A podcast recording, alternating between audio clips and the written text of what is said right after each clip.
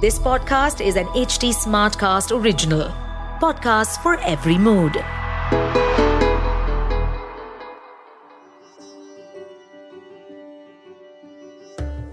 माता सती की जन्म तप और कर्म भूमि देवनगरी हरिद्वार, जिसे पौराणिक काल में मायापुरी के नाम से जाना जाता था, सनातन संस्कृति की प्राचीनतम सात पुरियों में से एक है ये सात पुरियाँ इस सृष्टि के सबसे पुराने नगर हैं जहाँ सबसे पहले सभ्यता आई ये हमारे पवित्रतम तीर्थ हैं। इन्हें मोक्ष के द्वार भी कहा जाता है। गरुड़ पुराण में इस सृष्टि की सात प्राचीनतम पुरियों का वर्णन इस प्रकार आता है। अयोध्या मथुरा माया काशी कांची अवंतिका पुरी द्वारावती चैव सप्तता मोक्षदायिका। अयोध्या मथुरा माया यानी हरिद्वार काशी, कांचीपुरम, अवंतिका यानी उज्जैन, द्वारिकापुरी ये सातों मोक्षदायिनी पवित्र नगरियाँ यानी पुरियाँ हैं। इस एपिसोड में मैं आपको लेकर चल रही हूँ प्रजापति दक्ष की राजधानी मायापुरी, जो आज का हरिद्वार है। यहीं पर आद्या शक्ति माँ सती ने दक्ष की तपस्या से प्रसन्न हो जन्म लिया। यही उनका बचपन खिलखिलाया। यही उन्होंने शिव को जाना। शिव से प्रेम किया, शिव को पाया और यही शिव के लिए और इस संसार की रक्षा के लिए अपनी योगाग्नि से अपनी देह का त्याग कर दिया। नमस्ते, मैं हूँ निष्ठा सारस्वत और मैं आप सभी का एच टी स्मार्ट कास्ट की ओरिजिनल पेशकश इक्यावन शक्तिपीठ पॉडकास्ट में स्वागत करती हूँ।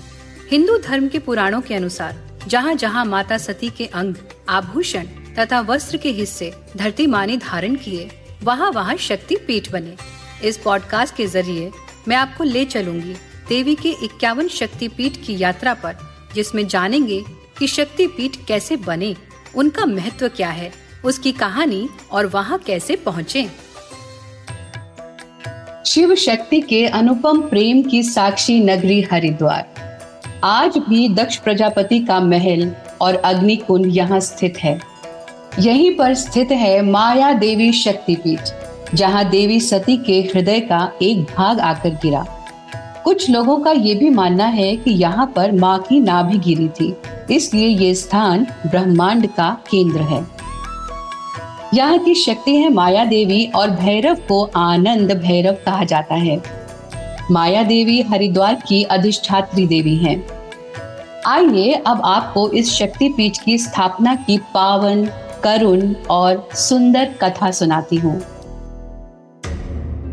माता सती ने यही हरिद्वार में प्रजापति दक्ष के यज्ञ को भंग किया था। देवी सती सभी देवताओं के देखते देखते यज्ञ अग्नि में प्रवेश कर गई। अपने योग अग्नि से उन्होंने स्वयं को भस्म कर डाला। उनका शरीर वहीं गिर पड़ा। उनके ऐसा करते ही पृथ्वी कांपने लगी। भयंकर गर्जना के साथ वेगपूर्ण वायु बहने लगी। उल्कापात होने लगे और रक्त की भयंकर वर्षा होने लगी। यज्ञ कुंड की अग्नि बुझ गई और सभी देवता भय से पीले हो गए। यज्ञ मंडप शमशान की भांति हो गया। ये देखकर नारद जी ने शीघ्रता पूर्वक कैलाश की ओर प्रस्थान किया। नारायण नारायण। नारद जी से यज्ञाग्नि में सती के भस्माभिभूत हो जाने का समाचार पाकर भगवान सदाशिव क्रोध और शोक से विहवल हो गए।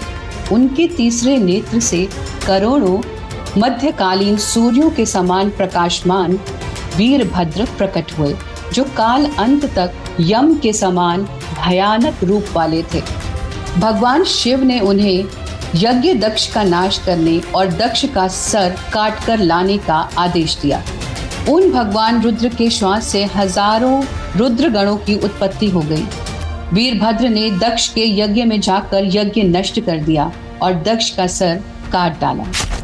अन्य देवगण जो भगवान शंभु की निंदा सुन रहे थे, उन्हें भी दंड दिया गया। दक्ष यज्ञ के रक्षक भगवान विष्णु को भी वीरभद्र से पराजित होना पड़ा। उनकी कौमोद की गदा वीरभद्र से टकराकर चूर चूर हो गई और सुदर्शन चक्र वीरभद्र के गले में माला की भांति सुशोभित हो गया। खडग हाथ में लिए स्वयं भगवान विष्णु भी स्तंभित हो गए। भगवान शिव वहाँ प्रकट हुए। देवी सती के मृत शरीर को देखकर वो शोक में डूब गए। उन्होंने वहाँ उपस्थित भगवान विष्णु से कहा, मैंने आपसे कहा था कि मेरी सती को कोई कष्ट नहीं होना चाहिए। किंतु देखो, आज मेरी सती की क्या दशा हो गई है। मैं आपको श्राप देता हूँ कि आप भी अपनी पत्नी के विछोह का कष्ट हर मनुष्य जन्म में भुगतोगे। माता प्रसूति ने रो रो कर उनसे क्षमा मांगी और अपने पति प्रजापति दक्ष को जीवन दान देने के लिए प्रार्थना की। तब ब्रह्मा जी तथा अन्य देवताओं की प्रार्थना पर देवों के देव कल्याणकारी शिव ने अपना हृदय विदीर्ण होते हुए भी बकरे का सर लगाकर दक्ष को जीवित किया तथा समस्त देवताओं को स्वस्थ कर यज्ञ पूर्ण कराया। इतना सब होने पर भी भगवान शिव अपनी सुध बुद्ध खोकर एक आम व्यक्ति की तरह सती के मृत शरीर को लेकर इधर उधर भटकने लगे। तब महादेव को शोक से बाहर निकालने के लिए भगवान विष्णु ने अपने चक्र से माता सती के शरीर को विच्छेदित कर दिया। इसके कारण उनके मृत शरीर के विभिन्न अंग और आभूषण दूर दूर तक गिरे। जिन स्थानों पर ये अंग और आभूषण गिरे उन स्थानों का भाग्य ही बदल गया। उन्हें ही शक्ति पीठ कहा गया। इसी श्रृंखला में देवी सती के हृदय का एक भाग यहाँ माया देवी शक्ति पीठ में आकर गिरा, जिसने पिंड रूप धारण कर लिया। किंतु महादेव, आम पुरुष की भांति शोक में डूबे रहे। मायापुरी में देवी सती के हृदय के पास ही बैठे रहे। महादेव की ये दशा देखकर ब्रह्मा और विष्णु ने माँ आदि शक्ति शिवा देवी की स्तुति की और उनसे महादेव का शोक हरने की प्रार्थना की। तब शिवा देवी ने महादेव को इस माया देवी शक्तिपीठ स्थान पर दर्शन देकर कहा, शंभु, शिव और शक्ति एक दूसरे से पृथक कैसे हो सकते हैं? शीघ्र ही मैं हिमालय की कन्या पार्वती के रूप में जन्म लूँगी और आप मेरा पानी ग्रहण करेंगे।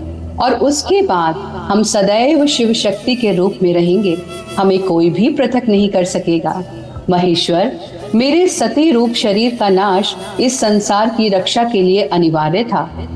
मेरे शरीर के विभिन्न अंग और आभूषण जिन स्थानों पर गिरे हैं, वहाँ पर वो पिंड रूप ले चुके हैं। ये स्थान शक्ति पीठ कहलाएँगे और इन स्थानों पर कोई भी आसुरी शक्ति वास नहीं कर पाएगी। मेरे ये शक्ति पीठ युगों युगों तक संसार की रक्षा करेंगी। आप जाइए और उनकी सुरक्षा सुनिश्चित कीजिए। ये कहकर देवी अंतर ध्यान हो गई। देवी के दर्शनों से महादेव शांत हुए और उन्होंने स्वयं शक्तिपीठों की स्थापना की और उनकी रक्षा के लिए हर शक्तिपीठ पर एक भैरव रूप को प्रतिस्थापित किया। शक्तिपीठों की स्थापना होने से असुरों को पृथ्वी छोड़कर जाना पड़ा। महादेव ने पहला शक्तिपीठ, माया देवी शक्तिपीठ हरिद्वार में स्थापित किया। माता आदि शक्ति यहाँ माया रूप में महादेव के हृदय को शांति देने आई थी। इसलिए माया देवी शक्ति रूप में यही पिंड में स्थापित हो गई। इस स्थान पर माता के दर्शनों से उनके हृदय को आनंद और शांति प्राप्त हुई। इसलिए वो स्वयं भी यहाँ आनंद भैरव रूप में स्थित हो गए। प्रेम की कितनी सुंदर कहानी है ना ये? माया देवी शक्तिपीठ बहुत ही सिद्ध स्थान है। यहाँ भोग, मोक्ष, मुक्ति सब प्राप्त होती है। इसकी महिमा बहुत ही अद्भुत है। माँ ने कहा था कि इन स्थानों पर कोई भी आसुरी शक्ति कभी वास नहीं कर पाएगी। मुस्लिम शासक तैमूर लंग ने इस मंदिर को तोड़ने के बहुत प्रयास किए, लेकिन वो इसको छू तक भी नहीं पाया था। इस मंदिर के विषय में कहा जाता है कि ये मंदिर सतयुग से स्वयं निर्मित है। इसको किसी ने नहीं बनाया है। आदि शंकराचार्य जी ने इसका नवरूपण किया। उन्होंने यहाँ अपना मठ स्थापित किया और दिव्य साधनाएँ की। आज भी इस मंदिर की देखभाल जूना अखाड़ा ही करता है। उत्तराखंड की राजधानी देहरादून से 50 किलोमीटर और लगभग एक घंटे की दूरी पर हरिद्वार शहर में बिरला घाट पर स्थित है माया देवी शक्तिपीठ। मंदिर के बाहर ही पूजा की दुकानें हैं। यहाँ से प्रसाद लेकर भक्त मंदिर में प्रवेश करते हैं। मंदिर का मुख्य द्वार और शिखर केसरिया रंग के हैं। ये मंदिर उत्तर भारतीय मंदिर शैली में निर्मित है। इस द्वार के अंदर प्रवेश करने पर हम मंदिर के बड़े से परिसर में प्रवेश करते हैं। इसी परिसर में जूना अखाड़ा और आश्रम भी है। मुख्य द्वार के सामने ही मुख्य मंदिर है, जिस पर लिखा है, श्री अधिष्ठात्री माया देवी शक्तिपीठ।